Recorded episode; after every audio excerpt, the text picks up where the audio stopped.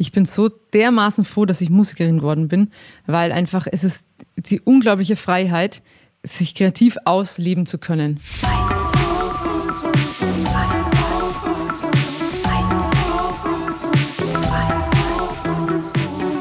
Herzlich willkommen bei Auf 1 und 3, dem Podcast für alle, die Musik lieben, machen und ermöglichen. Mein Name ist Fabian Ristau und wie in jeder Folge habe ich auch heute wieder eine tolle Gästin zu Gast, mit der ich über die Welt der Musik sprechen möchte. Wenn ihr Fragen, Anregungen, Kritik oder auch Lob loswerden möchtet, schreibt mir gerne eine Mail an podcast@monoplymusic.com oder auf Instagram auf meinem Monopoly Music Profil. Bei mir zu Gast ist heute Deutschlands bekannteste Big Band Leiterin. Dazu Sängerin, Gitarristin und Komponistin.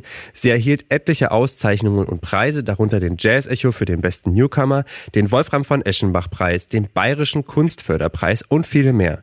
Geboren und aufgewachsen im bayerischen oder besser gesagt mittelfränkischen Langenzenn, Geografiekennerin unter euch wissen natürlich, dass diese Stadt zum Landkreis Fürth gehört, studierte sie an der Musikhochschule München, Ihr Studium oder vielleicht waren es auch andere Gründe, darauf kommen wir später, ermutigten sie 2012 ein und jetzt kommt's 18-köpfiges Ensemble zu gründen, mit dem sie zwei Alben aufnahmen und auf allen wichtigen Jazzfestivals und Clubs gastierte. Seit 2017 arbeitet sie mit einer Ikone der Theaterregisseure, namentlich Ulrich Rasche, zusammen und schreibt Musik für seine Inszenierungen. Die Süddeutsche Zeitung betitelte sie einst als die Chefin. Das US-amerikanische Downbeat-Magazin listet sie derweil als Rising Star. Für sie ist Berlin immer noch eine Kommune freier Geräusche. Und was das alles zu bedeuten hat, möchte ich heute von ihr selbst erfahren. Herzlich willkommen bei Auf 1 und 3, Monika Roscher. Hi. War da etwas Falsches dabei? Habe ich was ausgelassen, was du gerne jetzt noch erwähnt haben möchtest? Also, ähm, was war dieser letzte Satz mit Berlin? Pass auf, ich habe gelesen, dass für dich Berlin wie eine Kommune freier Geräusche ist. Hast du das jemals gesagt oder habe ich das einfach? nee. Das ist ja total interessant, aber also nee, das habe ich glaube ich nie gesagt. Ich glaube, das, das steht bei dir, wenn man auf Wikipedia klickt und dann Was? und dann unten auf diese, da gibt's doch diese Seitenverzeichnisse oder Seitenverlinkungen und okay. da steht das als, ich glaube, FAZ-Zitat. Äh, oder so? Ha? Hast du noch okay. nie gesagt, ne? Du hast mit der FAZ nee. noch nie geredet. Das kommt mir irgendwie nicht bekannt vor, aber. Hm. ähm, wir sprechen heute über einiges. Ich möchte gerne über deinen Werdegang sprechen, weil es mich total interessiert, wie du aus einem kleinen Städtchen, ähm, ist auch eine Stadt bestimmt, oder? Hat doch Stadtrecht. Ja, 10.000 Einwohner. Na, das ist Stadt. Das Bin ist Stadt. auch ähm, wie man dann irgendwie ja, nach München kommt. Und mich interessiert sehr dein, dein Sprung aus, aus dem Ganzen, aus der Provinz sozusagen, weil ich auch aus der Provinz komme. Darum finde ich das super spannend. Und wir werden über Musik natürlich reden. Wir werden über deine Big Band natürlich reden, of course. Ähm, und über dich, über den Jazz-Echo vielleicht. ähm, vielleicht noch über ein paar andere Themen. Und ich würde einfach mal fragen, wie hast du es geschafft, aus dem kleinen Städtchen Langenzenn, spricht man das so aus? Ja. Langenzenn, ja. Langenzenn, nach München, in die Musikhochschule? Mm, also eigentlich ist es ja Langenzenn ist ja bei Fürth, bei Nürnberg. Das heißt, wir waren eigentlich nie so ganz abgekoppelt. Das heißt, es war schon immer irgendwie ähm, äh, viel Musikinput da. Also in Fürth gibt's ja auch äh, in Nürnberg Jazzclubs und so. Das heißt, man war eigentlich nie richtig, also ich war da nie richtig weit weg. Und es ist so am Land tatsächlich ähm, auch viel Musik da. Und als ich zum Beispiel klein war, so 14, 15, waren wir viel im Jutz bei uns. Und die hatten eine total spannende Musikszene. Da waren halt total viele Metaler kamen und ganz viele Hip-Hopper und so. Und da gab es eigentlich jedes Wochenende Musik. Und das fand ich total super, weil da einfach tolle Bands kamen. Und es war halt oft so, ähm, ja, junge Bands, die halt irgendwie angefangen haben. Und das war, hat natürlich total Spaß gemacht. Ähm, das heißt, es war jedes Wochenende eigentlich Konzert. Und mh, mm, meine Eltern haben auch schon immer Musik gemacht und mein großer Bruder, der Ferdi, der spielt auch ähm, Kontrabass in meiner Band. Mit dem habe ich einen super Draht und wir haben eigentlich, seit wir klein sind, eigentlich Musik zusammen gemacht. Und mit dem habe ich dann auch angefangen, in einer Band zu spielen, so mit so 14, 15.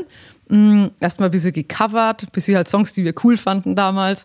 Und dann haben wir gedacht, ja geil, wir gründen jetzt eine Metalband. Und dann haben wir eine Metalband gegründet und dann haben wir halt unsere ersten Konzerte gespielt mit ein paar Leuten. Und dann habe ich halt plötzlich gemerkt, dass dieses Gitarre spielen es, es mir total Spaß macht. Einfach. Aber warte mal, hast du hast schon vorher an, du hast doch nicht erst mit 14 angefangen, Gitarre zu spielen, oder doch? Nee, aber so mit, ich sag mal vielleicht so mit 10, weil meine Mutter spielt auch Gitarre und mein Vater auch. Aber ähm, beide so aus Spaß eigentlich tatsächlich. Die spielen halt ähm, Songs und singen dazu und ähm, wir haben auch einen großen Theaterverein in Langenzenn und meine Eltern sind da beide aktiv. Und da gab es auch die berauschenden Feste immer wieder, wenn es irgendwie, ach, wenn eine Premiere war und da haben viele zusammen gesungen und es sind ach, bestimmt 50, 100 Leute. Also es, und es waren halt einfach, war immer Musik dabei einer spielt Akkordeon und der andere Gitarre und ach, es war einfach immer, Musik war einfach immer wichtig und, und hat Spaß gemacht, vor allem die ganze Zeit. Das heißt, ich bin eigentlich mit Musik irgendwie groß geworden, aber ohne dabei zu sagen, ähm, ohne diese äh, zu sagen, ah ja, wir hören aber nur Beethoven oder wir hören, ähm, wir, wir üben den ganzen Tag das Fein und so, sondern es war halt einfach schon immer so, ähm, wir machen Musik halt aus, aus total aus Bock und genau. Um, Was war denn deine dann, erste Platte? Boah. Oder CD oder Minidisc?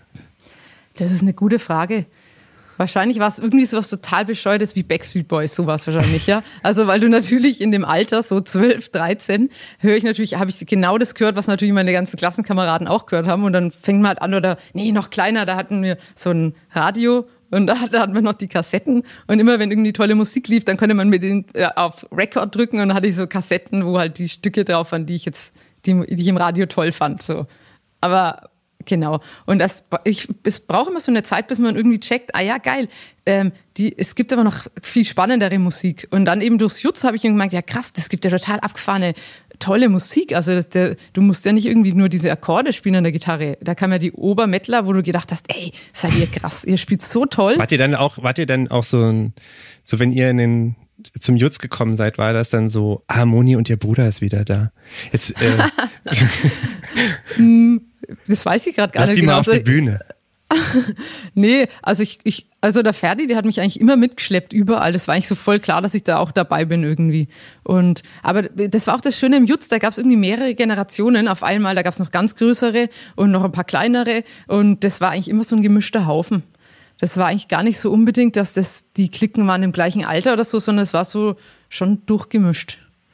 Aber klar, ich war schon, ich war schon die Kleine. Ich, zum Beispiel manchmal, da haben sie auch gezockt da und dann musste ich irgendwie mal einsteigen, wenn irgendjemand gezockt hat und wir, ich war mit irgendwelchen Mädels rumgesessen, wir haben irgendwas gelesen und dann so, ey Moni, du musst mal schnell hier irgendwie zum Computer und dann hockst du halt dann da und so, das, das, das, das erinnert mich so ein bisschen an äh, diese Björk-Story. Kennst du die? Also wo sie irgendwie diese ganz jungen Aufnahmen mit, wo sie als kleines Mädchen in so einem Mettlerladen in, in Reykjavik war Ah, nee, kenne ich gar nicht. Es ist unglaublich. Da gibt es so Aufnahmen von dieser, ich weiß ich nicht, 12, 13 und äh, du, ja. du hörst schon, dass es Björk ist. Das ist quasi so ihre, ihre Stimme, ihre Farbe, ihre Melodien, diese Craziness. Das hat die also einfach schon mit. Dann da, ja, oder? die geht auf Ach, die krass. Bühne und macht mit diesen Mettler-Leuten aus Reykjavik einfach Ach, so Wikinger-Leute. Reißt die da die Bühne ab. Das ist das, wirklich. Gibt's bei YouTube oder? Ja, ich glaube, es gibt's bei YouTube noch. Musst du mal, glaube ich, gucken. Das es gab so eine, suchen. Nee, ich habe noch nie gehört. Dem, Geil. Ich habe sie mal in, in dem MoMA, ich war mal in New York, als man das noch mhm. konnte.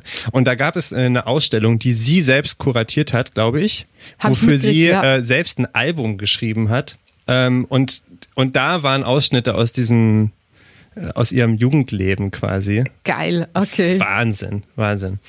Okay, und dann bist du als, als quasi als, was war, was war da die Musik, die am meisten da gespielt wurde im Jutz? Ähm, es war tatsächlich immer ähm, Hip-Hop oder Metal. Okay.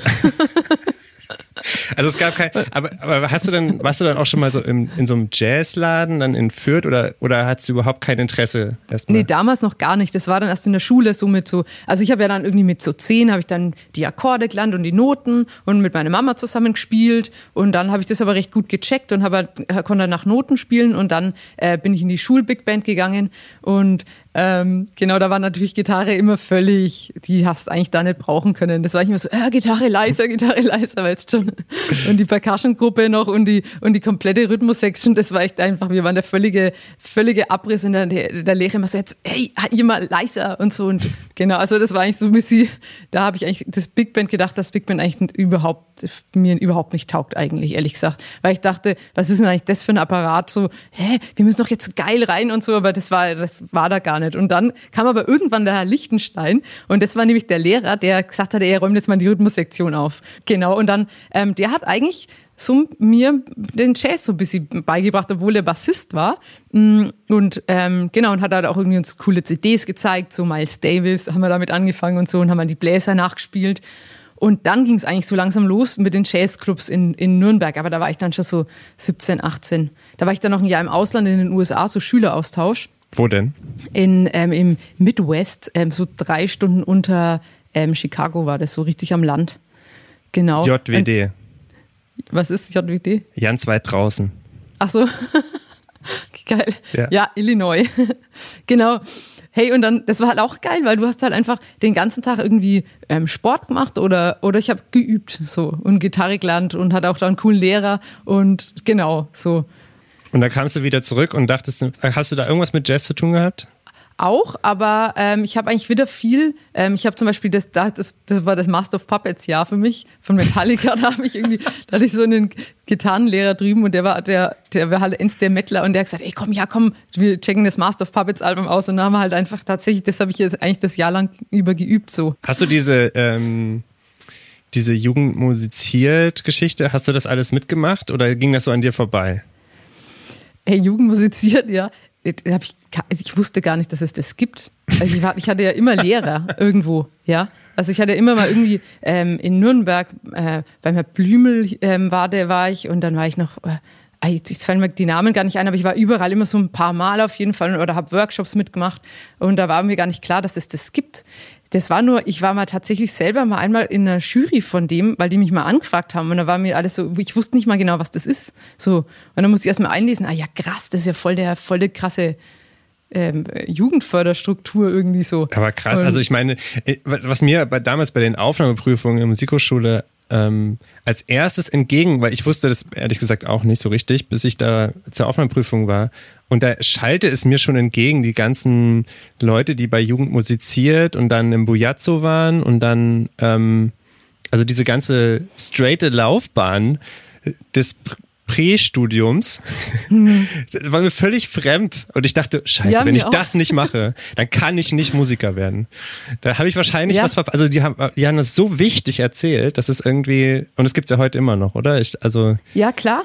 Herrlich, genau das ist das Gleiche. Also mir haben auch Leute gesagt, so, ähm, wo ich meine Aufnahmeprüfungrunde gespielt hat, ähm, hab, ähm, ja, wenn du nicht so voll, weil ich war halt schon immer Crossover. Ich finde, ich bei mir ist wirklich so, ich finde einfach so aus, ich kann aus jeder Musikrichtung was ziehen, was ich irgendwie total liebe, ja. Also wirklich, ich kann aus einer Oper was ziehen, ich kann eben aus einem Black Metal was ziehen, ich kann aus dem Hip Hop was ziehen. Ich habe wirklich mir, ich mag einfach Musik unglaublich gern und gar nicht nur speziell Jazz. Und mir hat auch mal einer gesagt, ja, wenn du nicht voll nur Jazz magst, dann ist das das falsche Studium. Und da habe ich aber gesagt, hey, ich, aber ich mag's auch total, ich liebe Jazz, weißt du. Also es ist einfach nur jede Musik und du kannst halt in Deutschland nicht einfach nur Musik studieren, sondern du musst dich entscheiden, machst du Pop oder machst du Jazz. Aber warum also du hast ja dann quasi, du bist dann mit 16, 17, 18 in so Jazzclubs gegangen und hast dich dann so ein bisschen da reingewurstelt. Mhm. Und dann muss ja irgendwann der Punkt gekommen sein und sagt, okay, jetzt, jetzt richtig. Oder, oder wie war das? Mm, also eigentlich, für mich war es ein bisschen so, ich bin in die Jazzclubs gegangen und da waren die Sessions. Und ich war eigentlich wirklich da gesessen und habe mir gedacht, was machen die? Was spielen die da? So, weil du bist eigentlich erstmal, wenn du damit nichts zu tun hast und aber musikalisch bist und offen bist, dann sitzt du da und fragst dich, hä, was macht ihr? Ja, weil das ist ja improvisieren. Und aber du improvisierst ja nicht über nichts, sondern du, das ist ja kein, quasi kein Jam, wo jeder sagt, ich mach mal irgendwas, sondern das ist also improvisieren anhand von einem System. Und erstmal zu verstehen, wie kannst du eigentlich anhand von dem System improvisieren? Dann kannst du einfach zusammen ähm, was kreieren und das passiert. Und das ist eigentlich, das ist total krass, das ist eigentlich tiefer als Sprache. Und das fand ich eigentlich schon immer ultra spannend. Und ich liebe auch komplett frei improvisieren. Einfach nur, sag mal, wie, wie, wie spielst du heute oder wie bist du heute drauf? spiel's mal. Und dann kann ich dir, spiele ich dir was von mir und dann, dann schauen, was passiert. Ich war jetzt schon ganz angefixt. sich's? Ich dachte, ich muss jetzt hier schon irgendwas spielen. Nee, nee, weißt du, was ich meine? Ja, und ich finde irgendwie, das ist total schön. Und aber beim Jazz hast du natürlich die Hürde, dass du deine Changes wissen musst und deine Themen checken musst und dann bist du eigentlich erst frei danach. So. Also, und das ist natürlich, dann sitzt du da im Club und denkst, ja krass, was machen die? Und dann geht's los und so, hey, was machst denn du? Und dann, ja, du brauchst das Realbook. Hä, das Realbook, was ist denn das Realbook? Weißt du, und dann gehst du halt einfach los. Also für alle, die das nicht wissen, das Realbook ist ungefähr die Bibel des Jazz, könnte man eigentlich sagen, wo alle, Genau. ich glaube, da gibt es unterschiedliche Versionen davon, aber es sind so rund wahrscheinlich um die 1000 Songs, Tunes, was auch immer, ähm, wo einfach nur ganz grob aufgeschrieben wird, die Melodie, die, die Akkorde ähm, und das war's eigentlich schon. Ne? Mehr ist ja eigentlich nicht drauf geschrieben. genau, einfach ein Leadsheet eigentlich, ne? Ja. So ein, also einfach eine, eine Meistens System. Einseiter. Genau. Genau, ja. das System, wie man da jetzt drüber improvisieren kann oder wie man da zusammen spielen kann. Genau. Und ich meine, es ist natürlich auch, du hast auch die Möglichkeit, und das ist das Geile an der Musik, du hast auch immer die Möglichkeit zu sagen, ey Leute, ähm, bitte spielen wir und dann spielen wir irgendwas anderes. Dann gehen wir irgendwo anders hin. Und wenn Leute Lust haben drauf, spontan woanders hinzugehen, ist es auch schön. Ich würde gerne die erste Musik vorstellen, die du mitgebracht hast heute. Ähm, dazu muss ich dazu vorher sagen, Monika Roscher hat mir ungefähr 30 Songs geschrieben mit den Minutenangaben und Sekundenangaben. Äh, und ich habe mir jetzt rausgenommen, drei Stücke davon auszuwählen, um den Rahmen hier nicht ganz zu, derart zu sprengen. Ähm, und die erste Sache, die ich mir rausgesucht habe, ist das Mahavishnu Orchestra. Wurde 71, glaube ich, gegründet oder um die 70er, also Anfang 70er, von einem Gitarristen John McLaughlin. Ähm, viele kennen ihn natürlich mit einer Wahnsinnsband. Ähm, die sich dann mehrfach, glaube ich, gegründet oder wieder zerstört hat. Ähm, lief auch nicht so wirklich gut, glaube ich. Also am Anfang glaube ich schon, aber dann irgendwann nicht mehr. Ähm, Billy Cobham am Schlagzeug, äh, Wahnsinnstyp. Und warum hast du mir das Ma Visual Orchestra geschickt? Ja, ich finde, dass die, dass das eine Band ist, die das schafft, irgendwie eine ultra krasse Technik, weil die ja alle unglaublich toll spielen, ähm, aber zusammenbringen mit unglaublich ähm, berührender Musik, also berührend im Sinne von ähm, mitreißend und ähm, also ich stehe da einfach, auch wenn ich mir irgendwie äh, Live-Konzerte von denen anschaue, von früher, dann stehst du da und denkst dir einfach, ey, das ist krass, ich wäre so gern da gewesen. Also das ist einfach so eine, da kommt so eine Energie von der Bühne und äh, ja, ich, das ist einfach eine riesig, richtig gute Band. Es gibt eine Playlist, die auf 1 und 3 Playlist. Und da geht ihr jetzt drauf und klickt den Song Awakening an. Und wir hören uns nach einer kurzen Pause.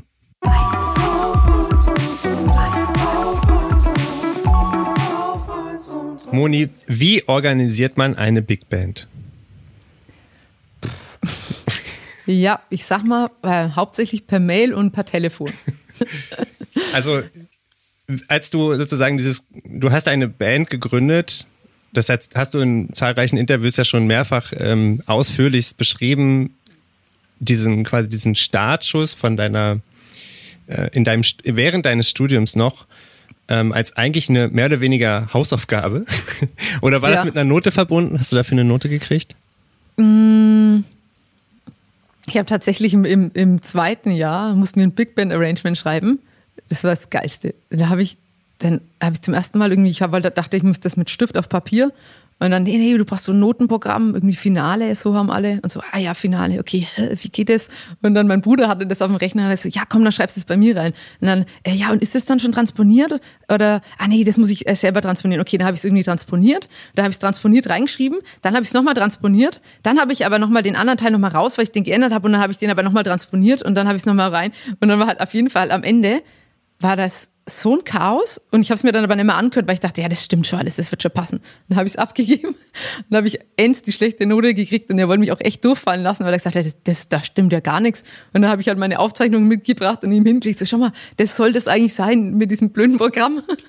Und dann so hat er es dann so durchgespielt am Klavier und so, ah ja, nee, das stimmt alles, das passt eigentlich. Ja, okay, also dann kam es dann noch durch. Aber das war echt so, dass ich mir gedacht habe, das gibt's nicht, ich mach das nie mehr. So, und jetzt mache ich es dauernd. Aber du hast dann quasi diese Aufgabe gekriegt, mach mal, gründe mal eine Big Band. Nein, das war nicht die Aufgabe. Nee, das war tatsächlich dann nochmal im, im Abschluss, ja, das war so cool, weil dann, ähm, da gab's, waren wir mal irgendwie auch mit der Hochschule nach einem Konzert rumgesessen und dann war da dieser Typ da, der Geigenspieler, der Gregor Hübner. Und der hat da gesagt, ja, er macht jetzt so, so in die Runde gesagt, er macht jetzt so ein ähm, ähm, Composer-Projekt äh, so. Und ich habe halt den Gregor schon immer irgendwie interessant gefunden, weil der irgendwie so ein Typ ist, der, ähm, ich fühl, bei dem fühlt man halt voll, dass er auf, auf Musik total Bock hat. Also ja, und dann habe ich mir gedacht, ja, also zu dem muss ich in irgendeinen Kurs gehen. Und dann bin ich in diese Composer-Klasse gegangen und der hat halt einfach gesagt, so, und jetzt habt ihr hier ähm, erstmal kleinere Besetzungen und am Ende hat er gesagt, so, und jetzt habt ihr hier die Big Band und dann in, in einer Woche bringt jeder ein Stück mit. Aber hast so. du dann schon beim Schreiben gedacht, okay, jetzt brauche ich sechs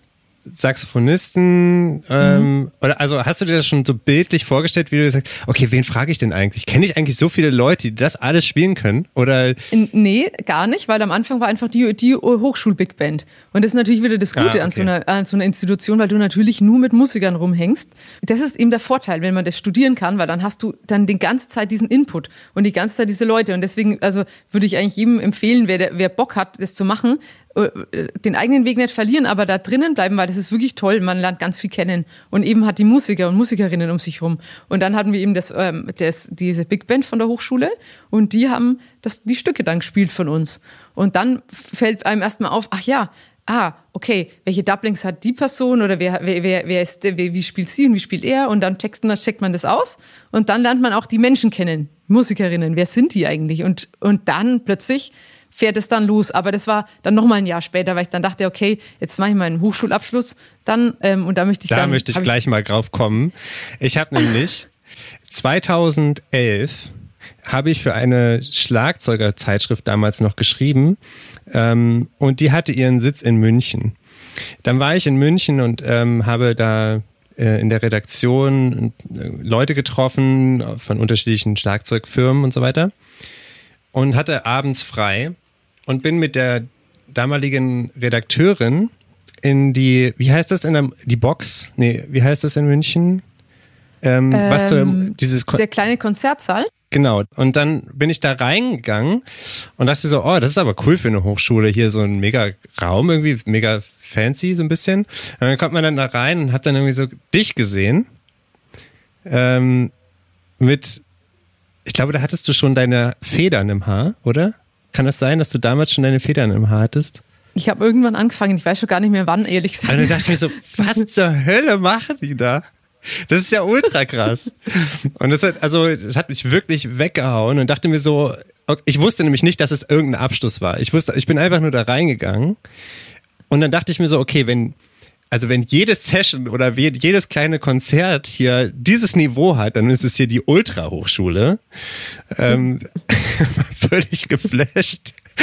Und habe erst dann viele Jahre später, äh, äh nämlich bei der Jazzhead, glaube ich, oder was nicht bei der Jazzhead, ich weiß nicht genau, ähm, habe ich dich dann wieder gesehen oder beziehungsweise habe ich dich wieder gehört und äh, dachte mir so, ah krass, das ist draus geworden, Wahnsinn. Ähm, mhm. Und dann war das so bei dir, du bist dann, du hast dieses Konzert gespielt und dann ähm, hast du gedacht, okay, ich krieg irgendwie gute Resonanzen, das ist irgendwie vielleicht was, was ich mal machen könnte. Oder haben sich dann, ähm. oder haben dann die Leute drumherum gesagt, bist du verrückt, das ist eine Big Band. Oder? Ja.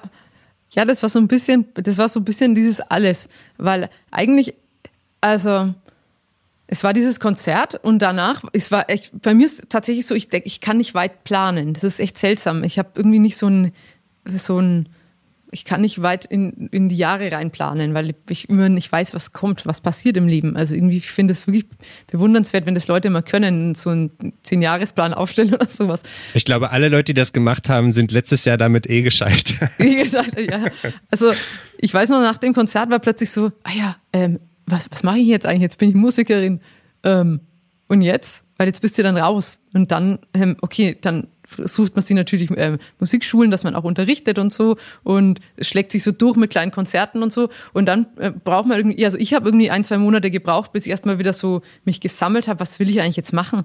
Weil jetzt hast du das alles, jetzt hast du diese Ausbildung und jetzt jetzt will ich aber dann nicht nur unterrichten. Und dann war ihm das, okay, hey, jetzt probieren wir das mit der Big Band aus. Und ich habe auch alle angerufen und habe gefragt, hey, seid ihr eigentlich alle noch dabei und so. Und die fanden die Idee super. Und dann haben wir gesagt, ja, jetzt, jetzt machen wir da, jetzt nehmen wir da was auf. Und Genau, und dann, äh, und dann spielen wir mal so ein richtiges Konzert, also außerhalb von allem und schauen mal, wie das so läuft. Und das war eigentlich das allererste, weil ich dachte so, ja, komm, wir spielen in der Heimat bei mir, so, ja. Und das war dann eigentlich, ehrlich gesagt, das war der Startschuss so richtig, weil das war, mh, ich meine, ich, hab, ich, hätte, gerechnet, dass vielleicht so 100 Leute kommen oder so. Aber am Ende waren das 400 Leute. Das war rammelvoll. Die Leute sind völlig eskaliert, weil es war so, also es war wirklich so ein krasser Abend. Äh, auch noch in der Turnhalle. Eigentlich wollten wir außen spielen, weil es Open Air geplant war. Hm. Dann sind wir in so eine hallige Turnhalle reingegangen und aber das war für uns, also als Band war das so krass, dass wir gesagt haben, hey, das machen wir jetzt. Das ist, das macht so Spaß einfach. Wie basisdemokratisch funktioniert das bei euch? Oder ist es so ein, du bist, ich meine, das ist dein Projekt, das ist dein Name, mhm. der auf diesem Projekt steht, ähm, auf dieser Band steht. Und ich, ich weiß, dass du relativ viel selber machst, oder? Also du mhm. organisierst viel selbst, du hast jetzt kein großes Management hinter, was jetzt irgendwie die Sachen für dich regelt und so weiter. Ähm, äh, sagst du dann, okay, aber wenn das jetzt mein Projekt ist, dann will ich auch alles entscheiden? Oder gehst du dann in die Probe und sagst so, wie findet ihr das? Also, oder. Ähm, also, es ist schon so ein bisschen. Ähm äh, also ich mache diese ganze Orga, klar, und die macht aber auch echt nicht so viel Spaß. Das heißt, das ist echt so das Ding, dass, es, dass ich sage, ich mache das, weil ich irgendwie ähm, die, das andere machen will. Ich will eigentlich diese Musik schreiben und mit den Leuten Musik machen. Das ist mir das Allerwichtigste. Und diese Organisation, weil ich, das ist halt, das ist halt brutal. Du musst halt die Konzerte organisieren, Fahrten. Wir machen eigentlich alles mit dem Zug auch. Ähm, und weißt schon, es ist halt einfach, und es ist in jedem Job so. Es gibt Sachen, wo du merkst, okay, die sind, die, muss man einfach machen. Genau, aber jetzt zum Beispiel in so einem Probenverlauf ist es so, dass normalerweise ist es so, ich bringe die, ich schreibe die Stücke zu Hause, mache die fertig und dann schicke ich mal Fetzen rum. Zum Beispiel, wenn ich sage, ähm, das wird jetzt ein äh, Saxophon-Feature, dann rufe ich die Saxophonistin an und sage, hey, wie, wie, oder äh, wie, wie siehst du es? Äh, ich stelle mir da ein Solo vor, das in die und die Richtung geht und ich weiß, dass du ähm, das und das so spielst oder ich habe dich schon mal gehört, wie du das gespielt hast oder ähm, ich weiß zum Beispiel, der Michi spielt Literary Do, das will ich jetzt unbedingt haben und er kannst du mir mal da Samples schicken. Also es ist nicht so, dass ich sage, hier die Diktatur, es funktioniert nur so oder auch am Schlagzeug, wenn man sagt, hey, ich habe mir den Beat vorgestellt, was sag mal, wie was meinst denn du? Ja, und da finden wir uns dann schon. Mm, da muss man halt viel miteinander proben und dann wird es natürlich auch freier und dann entwickelt sich's und dann nehme ich das Stück immer wieder mit heim und mache so, ah, ich muss das nochmal ändern und ich muss das nochmal ändern. Und so wächst immer, immer mehr zusammen eigentlich. Und habt ihr, das ist ja jetzt sehr, sehr musikalisch, also wie du die Sachen musikalisch entscheidest und wenn du zum Beispiel mit Veranstalterinnen sprichst ähm, und du weißt, da gibt es vielleicht nicht so eine Gage, die man jetzt irgendwie ich weiß, dass nicht jeder aus meiner Band damit jetzt zufrieden sein wird. Habt ihr da euch irgendwie so ein Commitment überlegt oder wie läuft es bei euch? Also ich muss sagen, ich habe eigentlich in, in meiner Band, es hat eigentlich noch nie jemand gesagt, ähm, nee, da ist zu wenig Gage, das mache ich nicht das Wichtigste, ich sage auch immer, wir müssen ein gutes Essen haben, wir müssen ein, ein, gutes Hotelzimmer haben. Einfach, also was heißt gut, aber halt, weißt, dass es, dass es, dass man wirklich sagt, wir, da, wir haben eine gute Zeit zusammen. So und dann, wenn jetzt die Gage, die schwankt natürlich, weil du mit 20 Leuten, du spielst in einem kleinen Club, dann zahl mal jedem 100 Euro, dann bist du bei bei 2000 Euro, ja. Also und dann musst du äh, dann musst du einfach mit den Musikern reden und mit den Musikerinnen musst anrufen und sagen, ey, Leute, äh, das ist jetzt ein total tolles Festival, die haben aber nur diese, diese Gage. Machen wir's, machen wir's nicht. Ja? Oder also entscheidest du das dann, nicht? Also ist es ja dann doch. Nee, nee, auf keinen Fall. Also ich frage an. Ich frage einfach wirklich eiskalt an und sage, Leute, wir hätten dieses Angebot, was meint ihr? Machen wir's? Mhm. Und dann kommt zurück von äh, manchen, mal jemand sagt, oh, ich kriege jetzt gerade ein Kind, das ist gerade schwierig, meine Frau, weiß was ich, oder ja, oder dann weiß man, okay, dann nehmen wir unsere, unsere, unseren Topf der Super Subs, so wir wissen, die sind super eingespielt, ja, oder ähm, ich merke, okay, das, ich merke ja auch selber, wie das ist, weil wenn ein Veranstalter anfängt und merkt und ich merke so, es, das ist ein, utopisch, das können wir nicht machen. Und, und ist das dann so, dass du sagst, okay, wenn jetzt von 18 Leuten 10 sagen, ich kann nicht? Dann geht's nicht. Okay. Klar. Äh, wir haben ja auch nur so eine gewisse Grenze an Super Subs, die man fragen kann und sagen kann, okay, das geht, könnt ihr, könnt ihr spielen und dann kann man das spielen, aber wenn, wenn mehr als die Hälfte an Subs ist, dann wird das Konzert nicht gut. Musstest du schon mal Konzerte absagen, weil nicht, also weil zu wenig nicht konnten und dann durch mega geärgert hast? Nein. Tatsächlich noch nie. Kommen wir mal zu einer Künstlerin, die sicherlich gar keine Probleme mehr hat, mit irgendwo nicht spielen zu können. Egal wo auf der Welt. Ob das jetzt mit so einem Chor ist, aus so einem Kinderchor aus Grönland oder ähm, in Australien mit Kängurus, glaube ich, das wäre auch möglich für sie. Ähm, über Björk können wir gerne noch kurz sprechen. Ähm, das ist die zweite Künstlerin, die du mitgebracht hast oder die du auf die Liste geschrieben hast. Warum dieser Song oder warum Björk? Ähm, die habe ich tatsächlich ähm, nach dem Abschlusskonzert, beim, was wir gespielt haben, kennengelernt von einer Freundin, die hat danach gesagt, wow, du musst unbedingt Björk auschecken, das taugt dir, oder wette hier was so. ich so, hä, nee, habe ich noch nie gehört. Und dann hat es nochmal bestimmt ein Jahr gebraucht, bis ich es mir angehört habe. Und dann, es gibt manchmal so Musik, ähm, wo man meint, wo ich meine, ich verstehe die total. Ja, also oder auch, das passiert auch manchmal bei so Orchesterstücken. Man geht einfach in ein großes Orchester rein und plötzlich spielen die was und denkst du, ja, das verstehe ich. Und man versteht eigentlich überhaupt nichts, ja. Aber nur von der Emotion ist es einfach so total, ich weiß genau, was der Komponist gedacht hat oder ich weiß genau, was sie denkt, ja. Und das ist natürlich alles Quatsch, aber das Ding ist, ich habe da so manchmal das Gefühl, mich trifft es einfach so richtig, dass ich merke, ja, ich, ich will, das ist einfach so eine total tolle Musik. Ich weiß auch nicht. So als ob ich es kenne. So, das ist das Seltsame. Gibt so ein paar Leute und dann, und ja, und da gehört sie irgendwie dazu. Und ich war jetzt auch auf einem Konzert schon in Berlin von, das ist jetzt schon eine Weile her. Genau.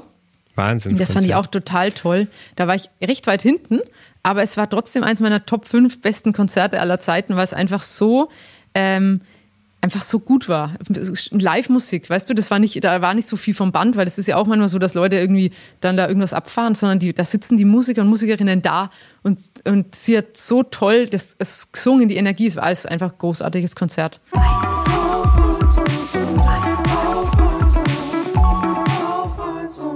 Willkommen zurück bei Auf 1 und 3. Bei mir ist immer noch Monika Roscher und ich würde jetzt gerne mal zu dem kommen, was jetzt kommt.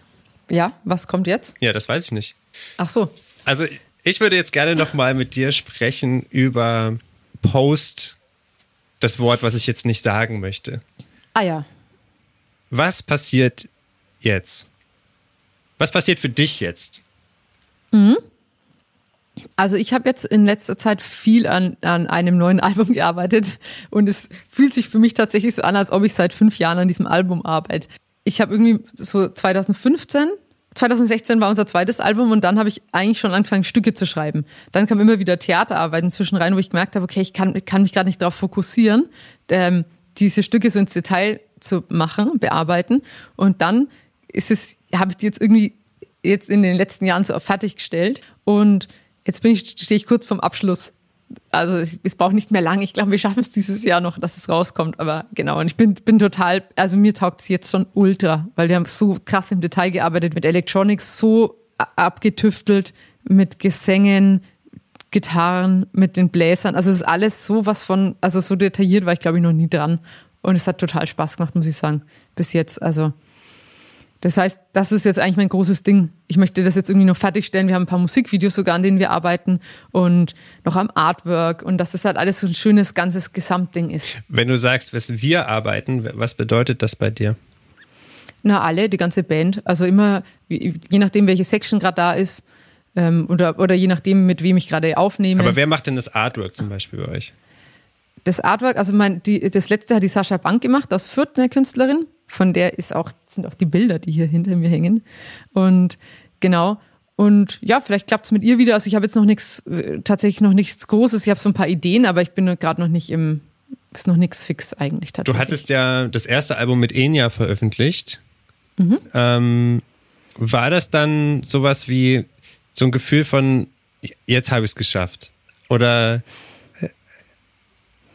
Mm, naja, es, also es war auf jeden Fall, also der Matthias, der von Enya, der Chef, der war auf jeden Fall ist ein super lieber Typ, der auch dich als Künstlerin eigentlich total so lässt. Also der gar nicht irgendwie sagt, du musst jetzt das noch ändern und das am Stück noch ändern oder das Artwork noch ändern oder so. Das heißt, für mich war der eigentlich echt ein richtiger Glücksgriff, muss ich sagen, jetzt gerade so, so, so früh, weil der hat gesagt, hey, das, ich find's total schmissig, was du machst, find, bin total begeistert. Und die Begeisterung hat er dann auch mit reingenommen und dadurch ist unser erstes Album echt ganz schön, also damit haben wir nicht gerechnet, dass das irgendwie so, dass das so krass wird, weil ehrlich gesagt, ich, also es ist schon irre Musik und es ist, ich weiß nicht, ob so viele Leute irre Musik hören, aber das war irgendwie ja, der Matthias hat es echt gut angeschoben und dann, ähm, glaube ich, hat es uns voll was gebracht mit, mit Enya. Ja, total. Und das neue Album, wird es auch über Enya Nee, ähm, das Neue, da habe ich tatsächlich jetzt, ähm, ich habe gedacht, ich gehe mal neue Wege und habe ein eigenes kleines Label gegründet. Ähm, das heißt äh, Zenna Records, wie, weil ich komme ja aus Langenzenn und das ist der Fluss. und genau, ähm, es ist halt so, dieser ganze, äh, dieses ganze Musiksystem, das ist ja ständig im Wandel. Es, ähm, es geht immer, es ändert sich ständig irgendwas und ich möchte einfach irgendwie mehr drüber erfahren. Ich will wissen, wie das läuft, das ganze System. Ich ähm, ja, will wissen, wie, dieses, wie die, diese ganze Musikstruktur eigentlich funktioniert. Und ähm, ja, es ist jetzt ein ganz kleines Label, aber da bringen wir es auf jeden Fall raus. Und würdest du, du sagst, du würdest gerne wissen, wie das so funktioniert. Ist das so ein Mysterium für dich? Ähm, naja, es ist auf jeden Fall, es ist schon irgendwie äh, nicht ganz durchsichtig äh, teilweise, finde ich, wo, ähm, also es geht ja darum eigentlich, es geht um Vermarktung und das ist genau das Ding. Also du hast eigentlich ein Projekt, du hast ein Kunstprojekt und dann muss das vermarktet werden, ja. Und dann musst du damit Geld verdienen. Und dann ist die Frage, wie, welche Kanäle gibt's da eigentlich? Das alles mal zu checken, wie das eigentlich läuft, wie das eigentlich funktioniert, finde ich, ist irgendwie, finde ich jetzt, fand ich für mich wichtig, weil ich will einfach wissen, wie das läuft. Ich würde gerne wissen, woher, wo, wo wird's eigentlich, wo werden wir eigentlich gehört? Und da gibt's ja mittlerweile ganz viele ähm, so Tools, die einem dabei auch helfen. Ich genau. weiß nicht, wie es dir ging. Ähm, wir haben beide nämlich den Jazz Echo Newcomer ge gewonnen. Du ein, ein Jahr vor, vor uns damals. Ähm, und auf der Aftershow-Party, bei dem, wo es hervorragendes Essen gab, das war auch im, ähm, in Hamburg, ne? Genau. Ähm, da waren so ein paar so Stars ähm, und man hat irgendwie da so, so rumgetigert und dachte mir so, und dann war so ein roter Teppich und dann war so, und man wusste natürlich, das ist alles irgendwo fake. Also es ist ja, also beziehungsweise ist das ja natürlich jetzt für dieses, ähm, da waren glaube ich drei Fotografen vor dem roten Teppich. Es war jetzt nicht so, dass jetzt irgendwie da, dass jetzt nicht die Grammys waren oder so. Ähm, und das war eigentlich ganz nett und man ist nach Hause gefahren und dachte mir so und dachte dann so, okay, was, hat das jetzt irgendwie eine Bedeutung oder so? Ich meine, man muss dazu wissen, Jazz Echo ist natürlich ein, in erster Linie mal ein Verkaufspreis gewesen ähm, und hat jetzt nicht irgendwas mit künstlerischer Leistung per se zu tun. Das kann man irgendwie so ein bisschen aufdröseln, aber wenn man ehrlich ist, also geht es um Verkaufszahlen. Ähm, und na, wenn man das aber Leuten erzählt, die mit Musik gar keine, also gar keine Berührungspunkte haben, zum Beispiel mein Vater oder so, wenn ich dem erzähle, ähm, ich war jetzt irgendwie beim Jazz-Echo und dann erzählt er das seinen Freunden, weil es ist irgendwie was, was man so, äh, was man so vorzeigen kann, oder? Oder es ist also mit allen Preisen wahrscheinlich in irgendeiner Form so. Und dann kommt immer die Frage, okay, kann, aber jetzt kannst du doch vielleicht davon leben, oder? Also du hast ja jetzt irgendwie da so ein Label und dann hast du jetzt irgendwie oder hast du jetzt so einen Preis gewonnen und und was machst du denn jetzt den ganzen Tag? Also ist das jetzt irgendwie so, dass du jetzt den ganzen Tag irgendwie Interviews führst oder Sachen aufnimmst und wer bezahlt denn das eigentlich alles und so weiter? Und wo man einfach so merkt, in, in welcher kleinen Bubble wir leben, ähm, mhm. dass wir davon ausgehen, dass man natürlich das weiß, dass man davon nicht leben kann. Das, da kriegt man keinen einzigen Cent dafür, dass man den Jazz Echo gewonnen hat. Ähm, nicht mal die Statue ist, glaube ich, irgendwas wert. Ähm, aber wie war das denn bei dir? Hat sich dann irgendwie danach, kamen dann Leute zu dir und sagen so, oh, krass, Moni, jetzt hast du es. Oder? Mm, ähm, hm. Das weiß ich jetzt gar nicht mehr genau. Also es ist halt so, es ist halt einfach ein Preis, wo die, ähm, der nach außen, der, das ist so quasi wie eine, ja, der, der, der unterstützt einem schon als Musikerin, glaube ich, so in dem Fall. Also es hat, der schiebt das Ganze schon an, meine ich. Ähm, aber klar, es ist, das ist ein Preis, da gibt es eine Jury und wenn du zum Beispiel nicht bei irgendeinem Label bist, dann bist du da nicht drinnen. Also äh, klar, ja.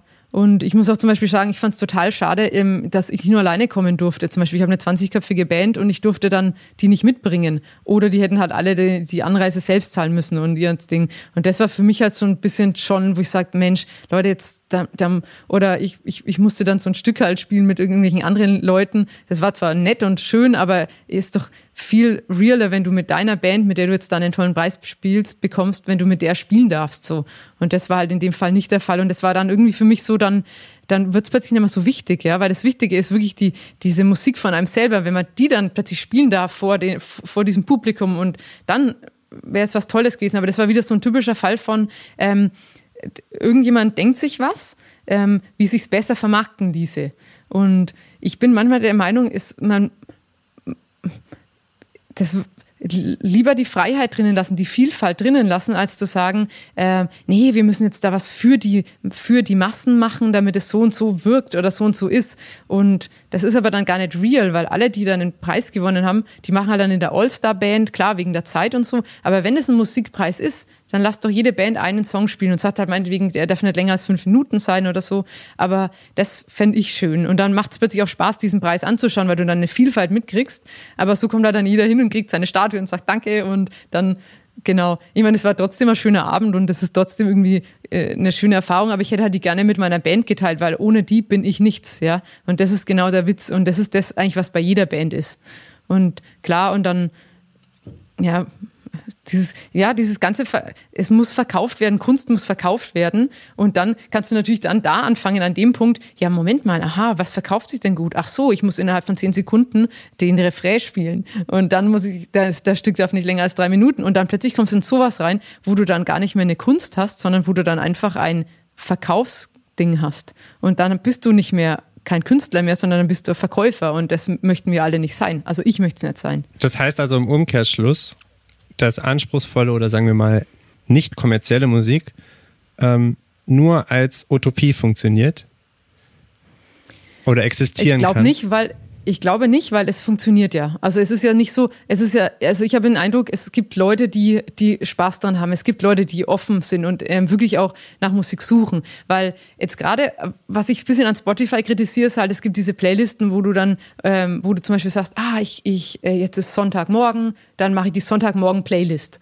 Und du hörst es an und dann kriegen irgendwelche Künstler vielleicht eine Million Klicks, aber die Leute wissen nicht mal, was sie hören, weil die hören halt Nummer 15 von Sunday Morning. Ich sage jetzt irgendwas, ein Quatsch, ja. Aber ähm, dadurch wird es halt quasi zum Gebrauchsgegenstand. Also Musik ist Gebrauchsgegenstand. Oder ähm, auch, in, was ich interessant finde, ein Teil der Gefühle von einem selbst. Also ich fühle mich gerade traurig, also höre ich traurige Musik. Oder ich fühle mich gerade so und ich brauche die perfekte Musik dazu. Aber gar nicht so, hm, wenn ich andere Bands anhöre, die eigentlich mir gar nicht so entsprechen, aber ich lasse mich mal drauf ein, dann lernt man plötzlich was Neues kennen. Und das ist eigentlich, was mich interessiert. Und, aber ich kann auch verstehen, dass nicht jeder Mensch diese Zeit hat, zu sagen, ich suche immer was Neues, Spannendes, sondern klar willst du auch dann dich entspannen und sagen, ich will jetzt eine äh, gechillte Musik haben. Verstehe ich auch, das will ich auch. Ich glaube, äh, ich glaube aber, dass bei Spotify oder bei ähnlichen Streamingdiensten ähm, die algorithmusbasiert arbeiten. Also ich finde, dass die manchmal schon so weit vorstoßen mit ihren Algorithmen, die sie da programmieren, wo ich mir selber so denke, boah, also Mann, ja, das ist schon krass. Hat nicht mal dieser, also, hat nicht mal dieser Spotify-Chef gesagt, dass man eigentlich auch ähm, äh, Quantität, also dass wir einfach ganz viel raushauen sollten. Eigentlich der beste Künstler oder der am meisten über Spotify verdient, ist, der ganz viel raushaut an Musik. Und zum Beispiel, ich bin nicht der Meinung. So, mich stressen auch immer wieder Leute, sagen, hey Moni, ey, das letzte Album war 2016, kannst du jetzt nicht mal, ihr seid zu langsam und so. Hey, ja und? So ist es. Fertig. Ja. Also ich meine, ja. diese, diese wöchentlichen algorithmisch basierten Playlists, diese Weekly Playlists oder Discover Weekly oder wie sie auch heißen, ähm, ich habe da schon relativ viele Sachen, muss ich sagen, herausgefunden, die ich wahrscheinlich niemals hätte entdecken können. Also ich hatte irgendwie so, manchmal kriege ich so, so, so eine Anwandlung von krass, das ist wirklich eine Revolution. Also im Vergleich zu vor 15 Jahren oder 10 Jahren. Also, obwohl es 10 Jahre natürlich auch schon Spotify, glaube ich, gibt. Aber auf der anderen Seite helfen diese Algorithmen irgendwie schon, finde ich. Also klar, du hast recht mit diesen unterschiedlichen Moods und dann bist du halt irgendwie in diesem einen Mood und kommst aber nicht mehr aus diesem Mood vielleicht heraus auch. Das ist ja auch ein bisschen schwierig vielleicht, aber wenn man sich so eine Discover Weekly Sachen anhört und denkt so, boah, das ist irgendwie krass, was ist es denn? Also da habe mhm. ich irgendwie schon ziemlich viele so neue Musik entdecken können, muss ich sagen. Also vielleicht ist das schon, vielleicht gibt es da schon eine Chance. Ja, ich glaube auch, und grundsätzlich ist es ja auch so, ähm, dass es die Idee eigentlich gut ist und ähm, jede Person sich das äh, anhören kann zu jeder Zeit. Das ist ja eigentlich eine tolle Sache, ja. Also da bin ich auch überhaupt nicht dagegen. Es ist ähm, genau die Frage ist äh, ja diese ganze finanzielle Geschichte dahinter und ja wie es eigentlich funktioniert wirklich so ein bisschen. Also ja. bevor wir jetzt so einen kleinen Ausblick wagen auf 2022 ähm, würde ich jetzt, du als Superplanerin, hast du ja schon gesagt, dass du bestimmt schon 22 komplett durchgeplant hast, ähm, möchte ich jetzt äh, noch den dritten Künstler vorstellen, den du mitgebracht hast. Und zwar ähm, ist das Richard David James, ähm, besser bekannt als FX Twin. Und die Frage, was schätzt du an FX Twin? Mm, ich mag gern, ähm, wie die Beats, die er baut. Also ich mag gerne den Klang, die Soundästhetik von ihm, aber auch nicht in allen Stücken. Das ist auch interessant, weil der hat dann auch ein paar Stücke, wo du merkst, so, wow, nee, aber es, also so grundsätzlich mag ich diese, diese dunkle, dieses dunkle, ähm, breakbeatige, verzerrte, also das finde ich, die, ja, die Soundästhetik eigentlich tatsächlich so. Wir hören jetzt mal FX Twin mit Four Hopes. Richtig.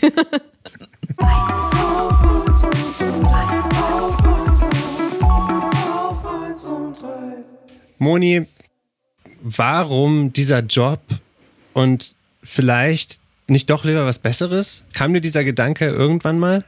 Der kam mir noch nie in meinem ganzen Leben, ehrlich. Ich bin so dermaßen froh, dass ich Musikerin geworden bin, weil einfach es ist die unglaubliche Freiheit, ähm, sich kreativ ausleben zu können. Dann kann man natürlich auch den Tag irgendwie selbst planen und überlegen, wie lange will ich abends arbeiten oder wie, ja, also man hat nicht die festen Zeiten.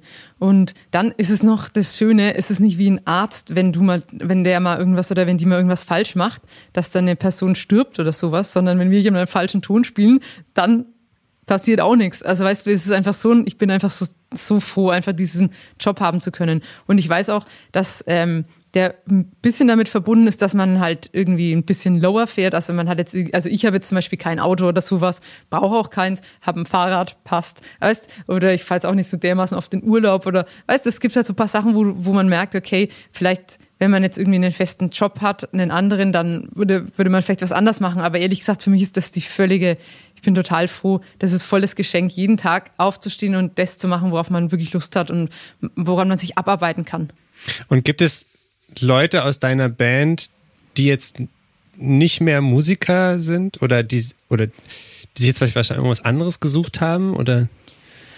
Also nicht, dass ich wüsste. Ich meine, es kann schon sein, dass äh, äh, viele unterrichten auch. Und das hat jetzt auch trotzdem nicht aufgehört, weil es gibt jetzt zum Glück Zoom und diese ganzen äh, Dinger, ähm, wo man einfach irgendwie auf Online-Unterricht auch umsteigen kann. So.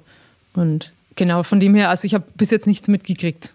Man könnte dich eigentlich als Lobbyistin bezeichnen oder? Du, du, hast, du bist ja ein, als ähm, relativ, also umtriebige Musikerin, die in sehr vielen verschiedenen Vereinen oder, oder Initiativen oder Förderungen in irgendeiner Form. So wie Komponistenverband und äh, Jazzunion genau. und diese ganzen. Genau. Ja. Klar, aber ich finde es total wichtig, dass wir Musiker auch und Musikerinnen auch eine ähm, äh, uns zusammenschließen können in unseren unterschiedlichen Bedürfnissen. Es ist natürlich klar, dass eine klassische Musikerin eine andere, ein anderes Bedürfnis hat als eine äh, freie Musikerin, aber wir müssen irgendwie alle trotzdem als Selbstständige ähm, schaffen, dass wir eine gemeinsame, äh, eine gemeinsame Sprache finden, also dass wir jemanden haben, der für uns oder die für uns spricht eigentlich. Und diese Verbände, auch Tonkünstlerverband, und da gibt's ja ganz viele, die ja, die machen das für uns, die verhandeln da auch jetzt was. Gerade was mit Corona war ja, war, war es ja auch gut, dass einige sich hervorgetan haben und gesagt haben, hey Leute, hier ist, da, da müsst ihr hingucken. Da geht gerade was kaputt oder da geht gerade was verloren. Die kämpfen gerade ganz schön.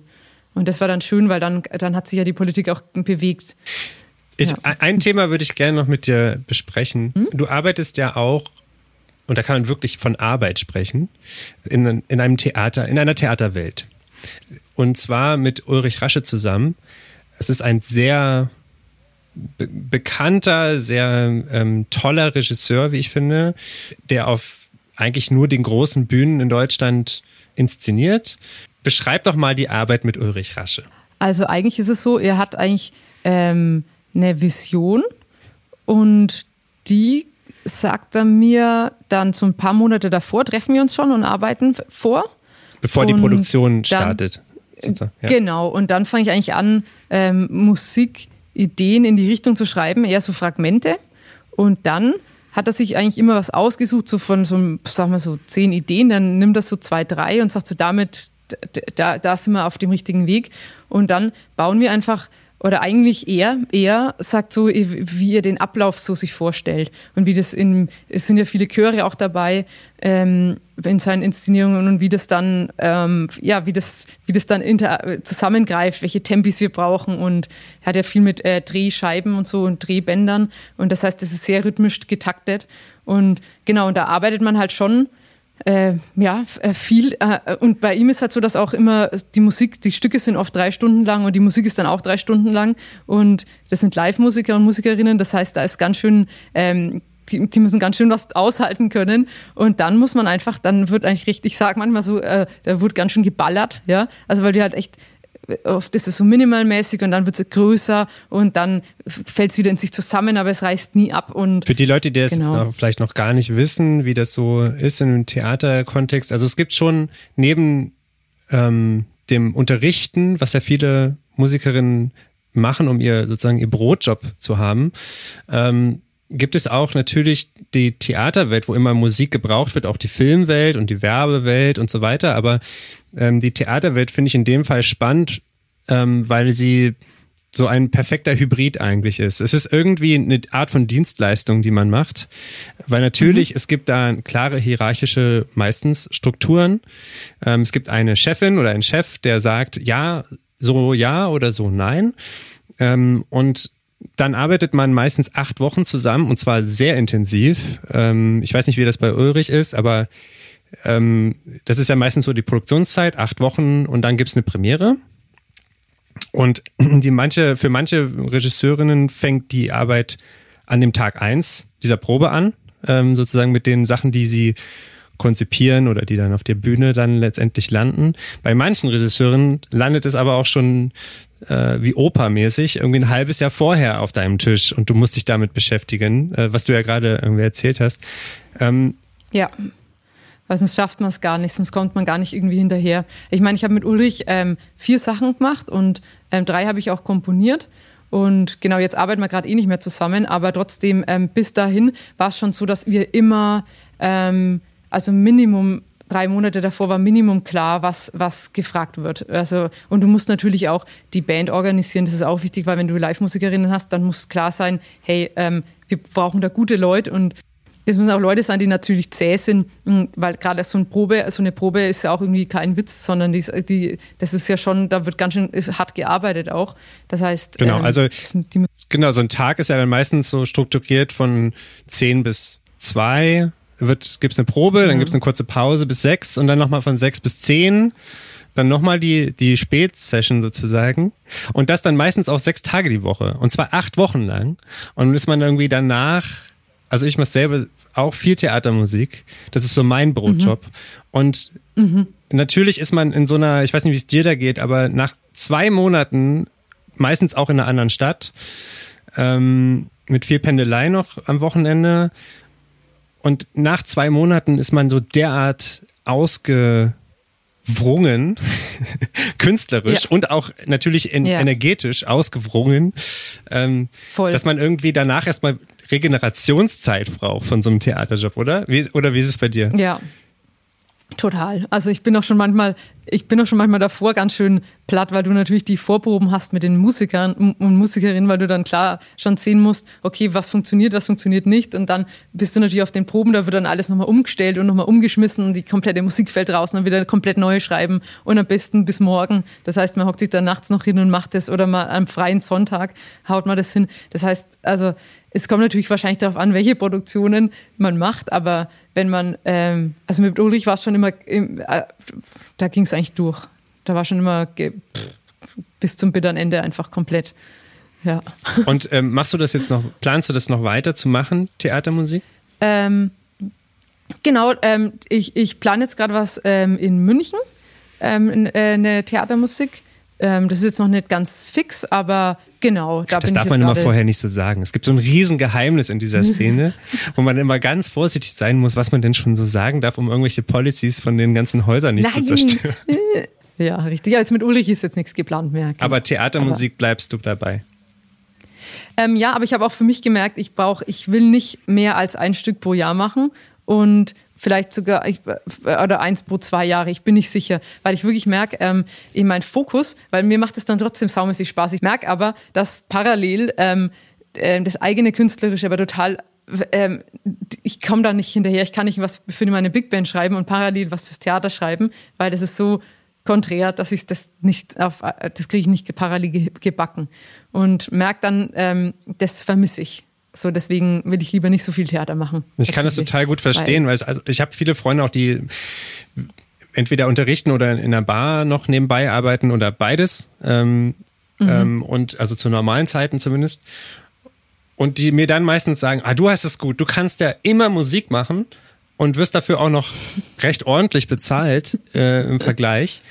Und dann sage ich so, ja, aber ich bin dann halt auch einfach zwei oder vier Monate, wenn ich zwei Produktionen mache, sind das einfach glatt mal vier Monate, die ich getrennt bin ähm, von zu Hause, von, von allen möglichen Sachen, die ich sonst noch nebenbei mache, weil man kann ja. nichts theoretisch, also wirklich eigentlich nichts Praktisches nee. nebenher noch machen oder so.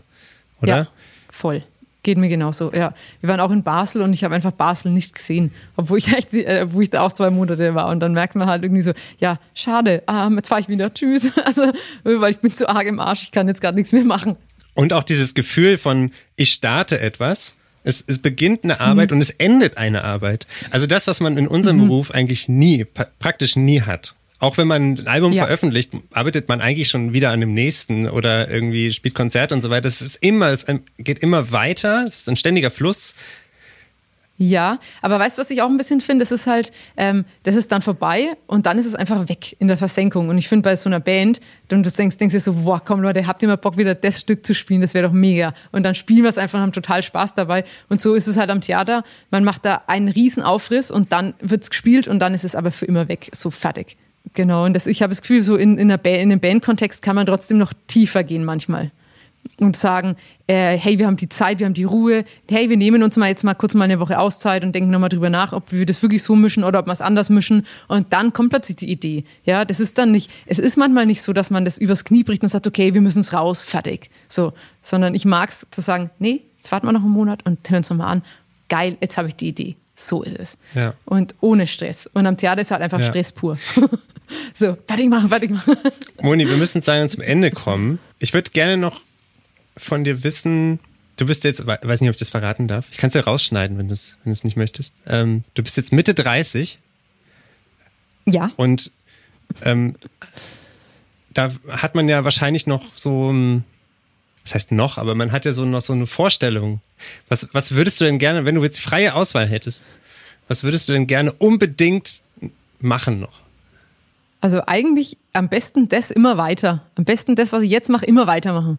Immer wieder Konzerte spielen mit der Band, immer wieder Musik schreiben, immer wieder in sich inspirieren lassen durch irgendwelche tollen Sachen, die man sieht, tolle Künstler kennenlernen. Genau das ist, was ich, das ist, was ich liebe. Ich habe die Carla Bley mal gesehen im Konzert. Es war so schön. Und die ist auch schon so alt und aber doch, das darf man jetzt vielleicht auch nicht sagen, aber so, wie alt ist sie denn eigentlich? Ich weiß gar nicht. Aber die saß da und hat gespielt auf, weißt schon, auf, hey, in, in, in der Unterfahrt war das, ist jetzt schon ein paar Jahre her, aber es war eigentlich so ein schöner Moment, wo ich dachte, genau, die macht einfach, die geht immer noch auf Touren und ich habe mir gedacht, wie schön wäre das, wenn ich mal so alt wäre und wir hätten immer noch die Big Band und wir würden das einfach machen. Weißt du, einfach nur so, ähm, vielleicht ist es dann ja der oberhipste hipste Shit, aber es ist immer noch so, weißt du, so, auch bei ihrem Konzert war es so beseelt irgendwie, weil das ist, das ist so eine Ikone und hat so tolle Sachen geschrieben und, und ja, ich, es war einfach berührend. Mm, das fände ich schön, wenn man einfach ganz lange Musik machen kann und die Leute mitmachen, Freunde dabei sind, weil man sie auch nie allein beim Musik machen, das ist auch so schön. Ja. Genau, ehrlich gesagt, ja, das so einfach. Das war ein tolles Schlusswort, finde ich. Wir sollten, oder? Bist du mit deinem Schlusswort ja. zufrieden? Ja. Gut. Dann machen, machen wir es so. Das war auf 1 und 3 für diese Woche. Ich danke auch wieder den Leuten von Podcast 1 und möchte euch nochmal die Mitbringsel-Playlist ans Herz legen. Wir hören uns hier in 14 Tagen wieder. Bis dahin geht auf viele Konzerte und genießt die Musik. Bis bald. Tschüss.